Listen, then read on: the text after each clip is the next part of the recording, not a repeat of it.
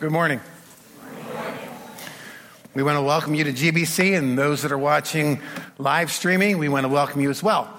Right now, I want you to stand up and turn to somebody you don't know and greet them in the name of Jesus.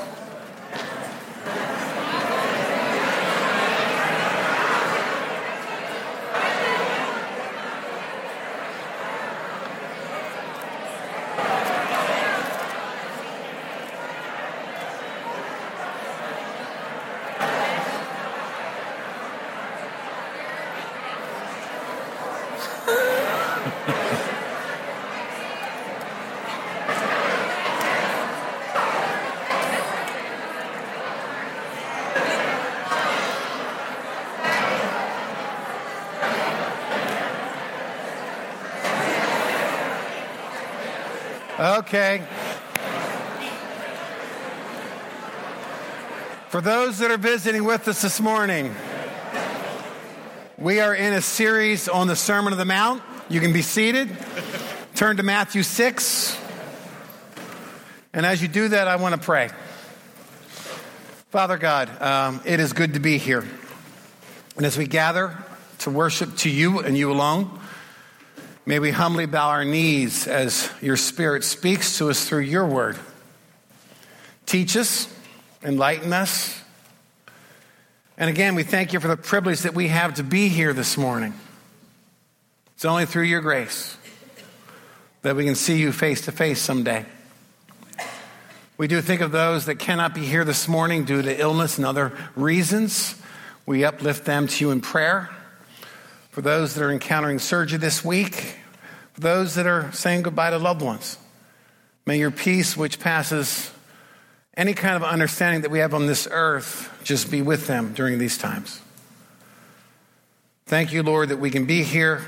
May we worship you in spirit and in truth. In your name we pray. And everyone said, Amen. We have been talking about kingdom of God living that as people who follow Jesus, we are different, not for the sake of being different. Rather, our calling is to live according to our design. And we've been going through this passage where he talked about anger and lust, marriage, revenge, what it means to love your enemies. And we're going to see a shift now. And the shift is about what we call doing good or positive Christian disciplines.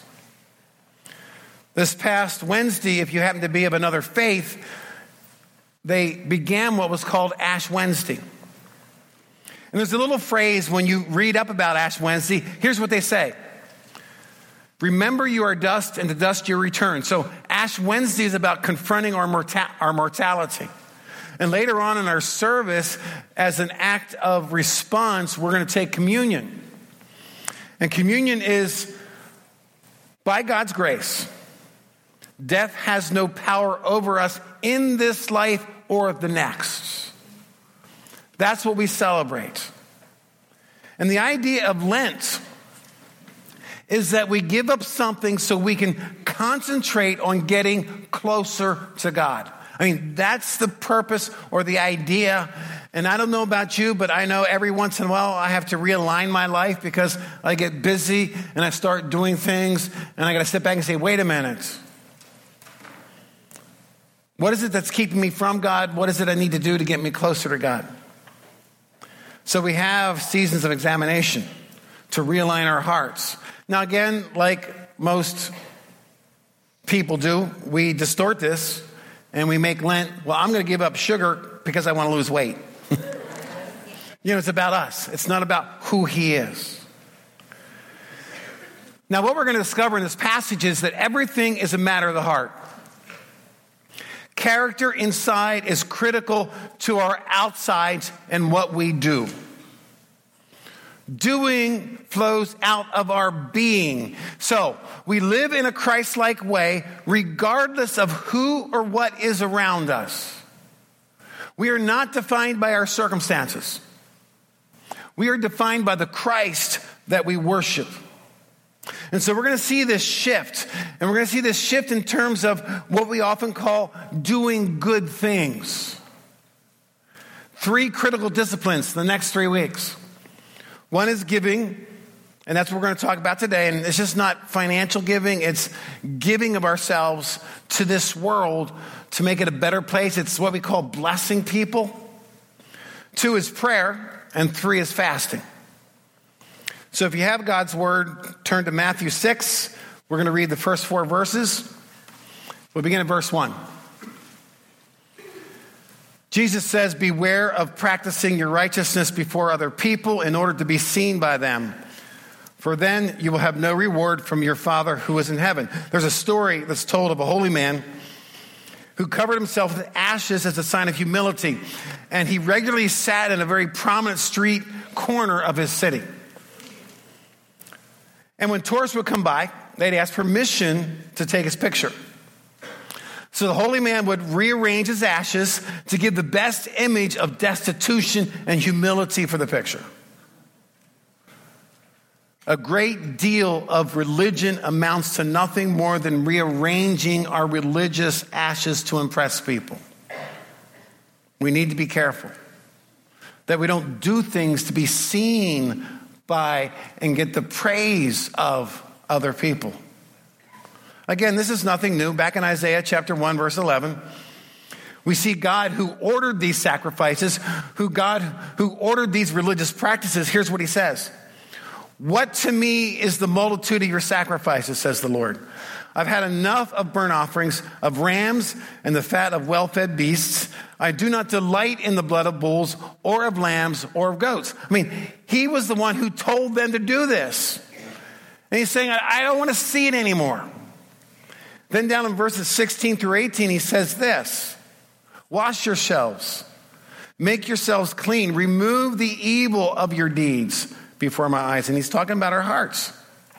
Cease to do evil, learn to do good, seek justice, correct oppression, bring justice to the fatherless, plead the widow's cause. And then a very familiar verse that many of us memorized when we were kids. Come now, let us reason together, says the Lord. Though your sins are like scarlet, they shall be white as snow. Though they are red like crimson, they shall become like wool. So, we see Jesus doing here in verse 1 is confronting our motives. Do we seek the praise of people when we do things? Or is our heart in the game? Do we seek to give God the glory alone by what we do? Again, he's talking about the Pharisees in another place in Matthew, Matthew 23, verse 5. He says, They do all their deeds to be seen by others. And then in John chapter 12, verse 43, for they love the glory that comes from man more than the glory that comes from God. You've heard me say this so many times. We come here to worship to an audience of one, and that's just not Sunday mornings. That is Monday and Tuesday and Wednesday and Thursday and Friday and Saturday. We seek His approval. God is our witness, and we need no other. So before we move on, it's time for a gut check. You don't need to raise your hands on this, just kind of gut check yourself. Ever feel underappreciated? That you did all these nice things and nobody noticed? Ever get offended because people have not acknowledged your contribution? You put all this hard work in, and nobody said anything. Ever compare yourself with others? You know, if, if they would only, if other Christians would only do what I do, then, or if only Christians would give like I give, then. Paul writes this in 2 Corinthians chapter 10, verse 12. Not that we dare to classify or compare ourselves with some of those who are commending themselves. You know, people that commend themselves, they pat themselves on the back so hard it breaks their arm. But when they measure themselves by one another and compare themselves with one another, very interesting phrase that Paul talks about here. He says, What? They are without understanding. They don't get it. So, what Jesus says in the very first verse is this that we have to live in such a way that we do not need the praise of people. Now, it's nice when we get it, and it does not mean that we do not give it. I've heard people say this Well, I'm not going to say anything because I don't want them to lose the reward. Their reward is not dependent on you, it's dependent on their heart. Do you understand that? Now, having said that, I got an email this past week of encouragement. I'm going to read it to you because this is written to you guys, it's written to this church. Person wrote this I just want to drop you a note to say thank you. You don't know me personally, but I wanted to thank you and your staff and your church for your service, commitment, and love for this community. It is making an impact. Your work is bearing fruit. So thank you. Be encouraged. You are making a difference. Keep it up with gratitude. Then they sign their names. Uh, that's a good use of social media, by the way. You know, I've been busted on social media the last couple weeks. But you know, that's an encouraging word from somebody from the community noticing some of the things that we're doing. Paul says in Romans 12, verse 1 I appeal to you, therefore, brothers, by the mercies of God, to present your bodies as a living sacrifice, holy and acceptable to God, which is your spiritual worship. If our hearts are worshiping to an audience of one, then everything we do is for Him. Amen? Amen? Let's go to verse 2. Matthew 6, verse 2. Thus, when you give to the needy, sound no trumpet before you. You ever hear the phrase that someone blows their own horn? Well, this is where this comes from. As the hypocrites do in the synagogues and in the streets, that they may be praised by others. Truly, I say to you, they have received their reward. Now, the word hypocrite is the word actor. We're talking about intentional deception where they play a role. And you know, if you play a role long enough, we actually begin to believe our own press we start saying things like this. Well, you know, if only people thought like me and give like me and have mercy like me and do many good things as I do, and then we conclude that this world would be a better place. That is not worshiping to an audience of one. That is living and giving and doing to seek the praise of other people. And what Christ says here is this when they have that attitude, when their heart isn't aligned with their actions, it spoils their giving. God delights in acts of mercy and generosity. He does not delight in us blowing our own horns. He doesn't like symbolic generosity. You know, where we make sure how we look like. Look at verse 3. But when you give to the needy, do not let your left hand know what your right hand is doing, so that your giving may be in secret, and your Father who sees in secret will reward you. Now, part of this probably refers to what we call spontaneous generosity. It's where you see a need and you simply get involved in that need and spontaneously be Christ to that person. That we do it because God moved our heart to be generous. That satisfaction was found in us doing that act of generosity and not how many people saw it. No matter who knows or who doesn't know, now, this passage has all kind of distortions. I mean, one of them is that people say, well, you know, when I give money, and because money's the God of our world, we get weird about it. We say, nobody can know what I give. It has to be a secret thing. Well, there's a passage of scripture that kind of breaks that idea down in Mark chapter 12. It says in verse 41 and he sat down opposite the treasury and watched the people putting money into the offering box. if it's supposed to be a secret deal, what's Jesus doing watching? And by the way, it may be secret to everybody else, but guess who knows?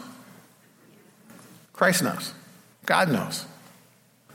Many rich people put in large sums, and a poor widow came and put in two small copper coins, which makes a penny.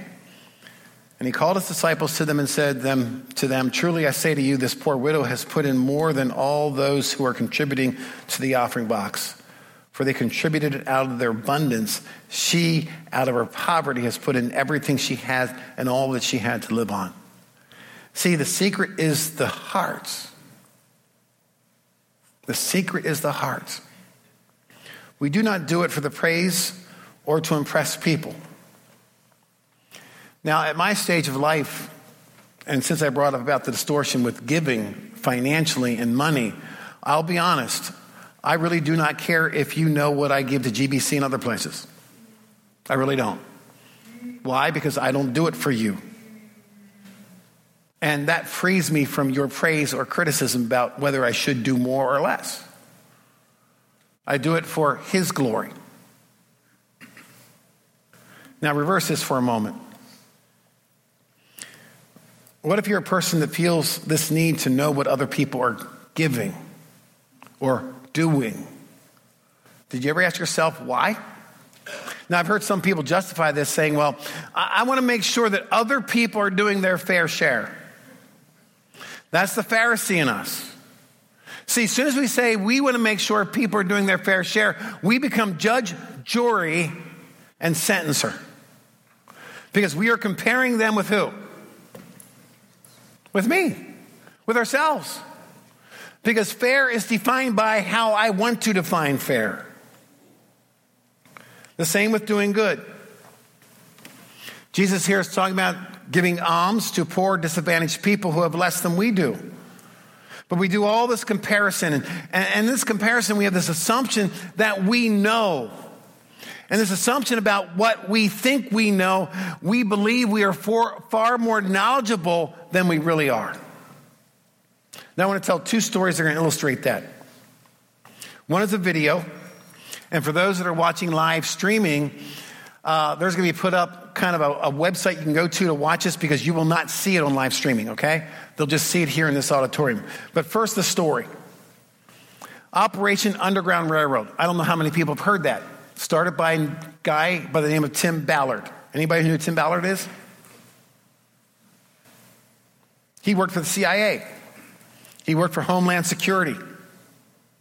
He was an operative, undercover operative, working the porn industry and the sex trafficking, trying to arrest kid porn, that kind of stuff, getting kids out of it.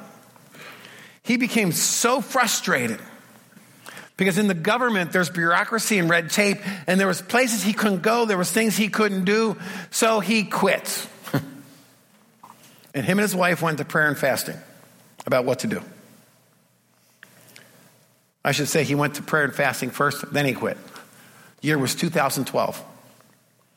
He went and used his contacts in other countries.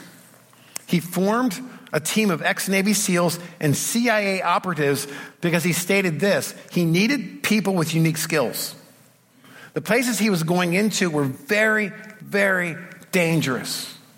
But he did it with the cooperation of local police and other kinds of things and he went to work. He had no idea where the money would come from. He did it in cooperation with the other countries that the U.S. had no access to. But here's one of the quotes in the interview he gave. He says, We do everything we can, but things will happen on the Lord's time. That's when it is most productive. To date, in the last four years, they have rescued over 600 children out of this evil and vile industry. And they started an aftercare program to minister to these kids who face some of the darkest evil in our world. Now, here's the hard truth for us in America. Most of these industries exist in Thailand and Haiti and other places because of rich American Westerners who patronize them. That's on us. And we have to stop it from the inside. But he does it for the sake of it's the right thing. No recognition, no glory. But they're out there in the front lines. He does say this that he found out that most of his volunteers last an average of two years because they just can't take the emotional and mental torment that when they go in these places undercover and they see what they see and they hear what they hear, it just literally destroys who they are and they have to get away from it for a time. Now, the second story comes out of Thailand. Um, I need to tell you at first, this was a commercial or an ad for a lingerie company. And you're probably thinking, what is Pastor Ed going to show? if you go to YouTube, you type in My Beautiful Woman campaign, and these ads are both profound. In fact, they are very pro woman and pro life, and they become a global phenomenon. Millions of people watch them online, and clearly they hit a nerve. First, because most lingerie ads do what? They focus on women's bodies.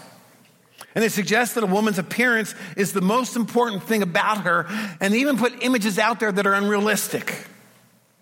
But these ads challenge young women to value themselves in other ways, to celebrate strength, sacrifice, courage, and compassion. They're teaching women something else. That a worthwhile man will value them not based on outer beauty, which is fleeting, but on inner beauty, which is based on character. Now, there's three, I'm going to show one of them. It's a story. Story about a young college student with a child named June. And it's in Taiwanese, don't worry. There's an interpretation underneath the screen so we can read it in English, but you have to pay attention. But look at the storyline. Look at how, and I'm going to use the word Pharisees. Pharisees judge her, talk about her, about this child, and about her, about who the father is. It goes through her love for June until finally one of June's teachers asks an obvious question. I'll leave it there. Let's watch the video.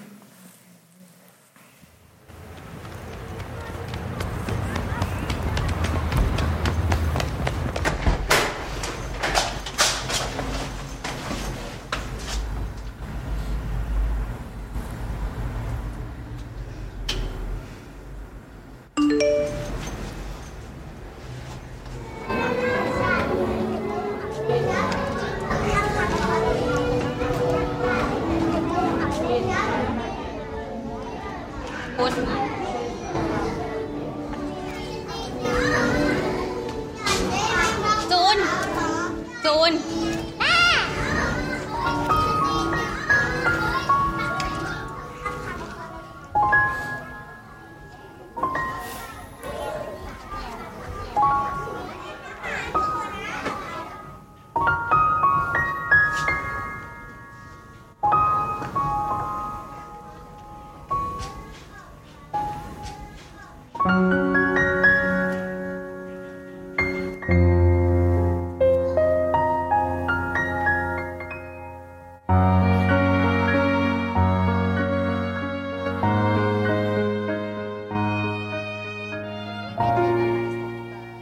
ชื่อเจน เป็นนักศึกษาปีที่สี่เธอเป็นคนเก็บตัว ไม่สูงสิงกับใครพอถึงเวลาเลิกเรียน เธอก็มักจะรีบกลับบ้านเร็วเสมอ จูน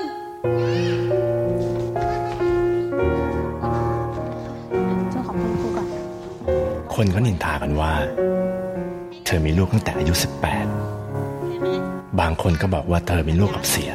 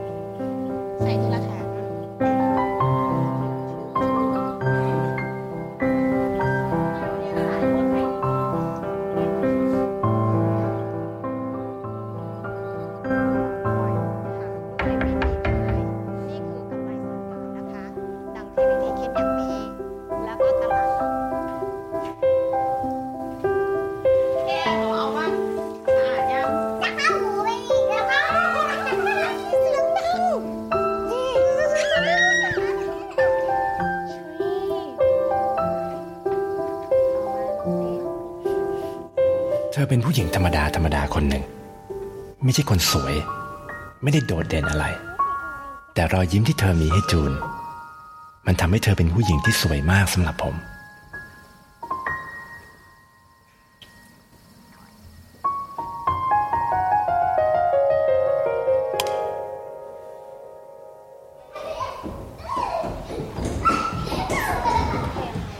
บอกบังคับให้โหลดเกมเอาเกมบาร์บี้เจนทำไมเธอไม่บอกความจริงทุกคนไปเลยอะความจริงเรื่องอะไร เรื่องจูนไม่เห็นน้องบอกว่า จะบอกไหมอะคนอื่นก็จะมองเจนไม่ดีนะ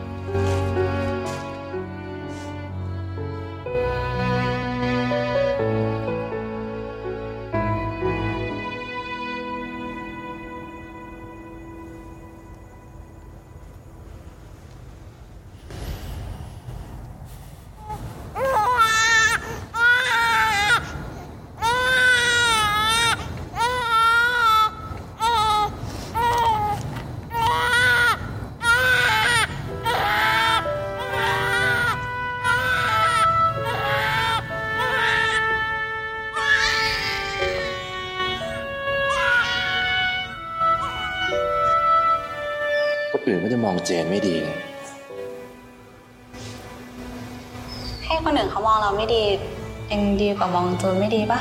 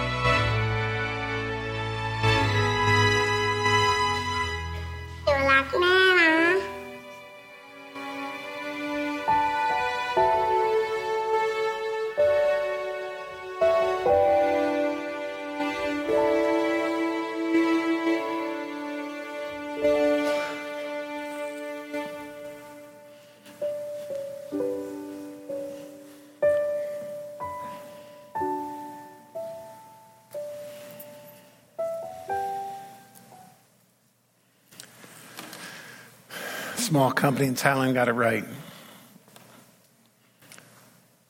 It's about what we do, it's about who we are that makes us beautiful. It's about doing the right thing regardless of the cost. I think the line that got me in that short clip was, Why don't you tell the truth? And she said, I'd rather have them talk about me than talk about June. Jesus calls us to be kingdom of God Christians. Let me sum this passage up this way. First, giving is from our hearts. The head's involved, yes. Paul states God loves a cheerful giver. But inside our character, it has to be in our DNA. Two, giving is sacrificial. If we only give out of abundance, if it doesn't cost us anything, to quote about loving your enemies, even the pagans do that. I mean, there's signs of generosity all across America where people give out of their abundance, but what about giving out of yourself? Three, giving is a response to a need. And I realize that we are bombarded with appeals like never before, and many are legitimate and worthy causes. Um, don't you just wish you had an unlimited amount of money to give away? had a crazy dream last night. Probably tied into my sermon. For whatever reason, my wife and I had a billion dollars to give away. It was all cash. And we encounter situations, you just kind of pull out half a million, lay it down for a cause. That was a lot of fun last night. 1 Corinthians 16, 2 says, On the first day of every week, each of you is to put something aside so we can respond to needs. And four, giving demonstrates the love of God in us. Paul writes in Romans 5, verse 8, But God demonstrated his love for us in that while we were still sinners, Christ died for us. And that's going to be our response this morning. We're going to celebrate communion that Jesus tells us to remember. And communion is an act of, of realizing that we are sinners, that we are saved by His grace. And we celebrate His death and His resurrection because that is what gives us life. And we do not have to fear death because we know that someday, someplace, we'll be alive and we'll see Him face to face. So as we prepare, we at GBC practice what's called open communion, which means you don't have to be a member here. If you believe that Christ died and rose again for your sins, we welcome you to celebrate. And may this be a time of reflection. May this be a time where we just look inward to ourselves and upward to Him and realize that we are called to live like Him and go and live that generosity that He given to us. So, out of this relationship, we then become generous followers of Jesus. Let's enter a time of communion.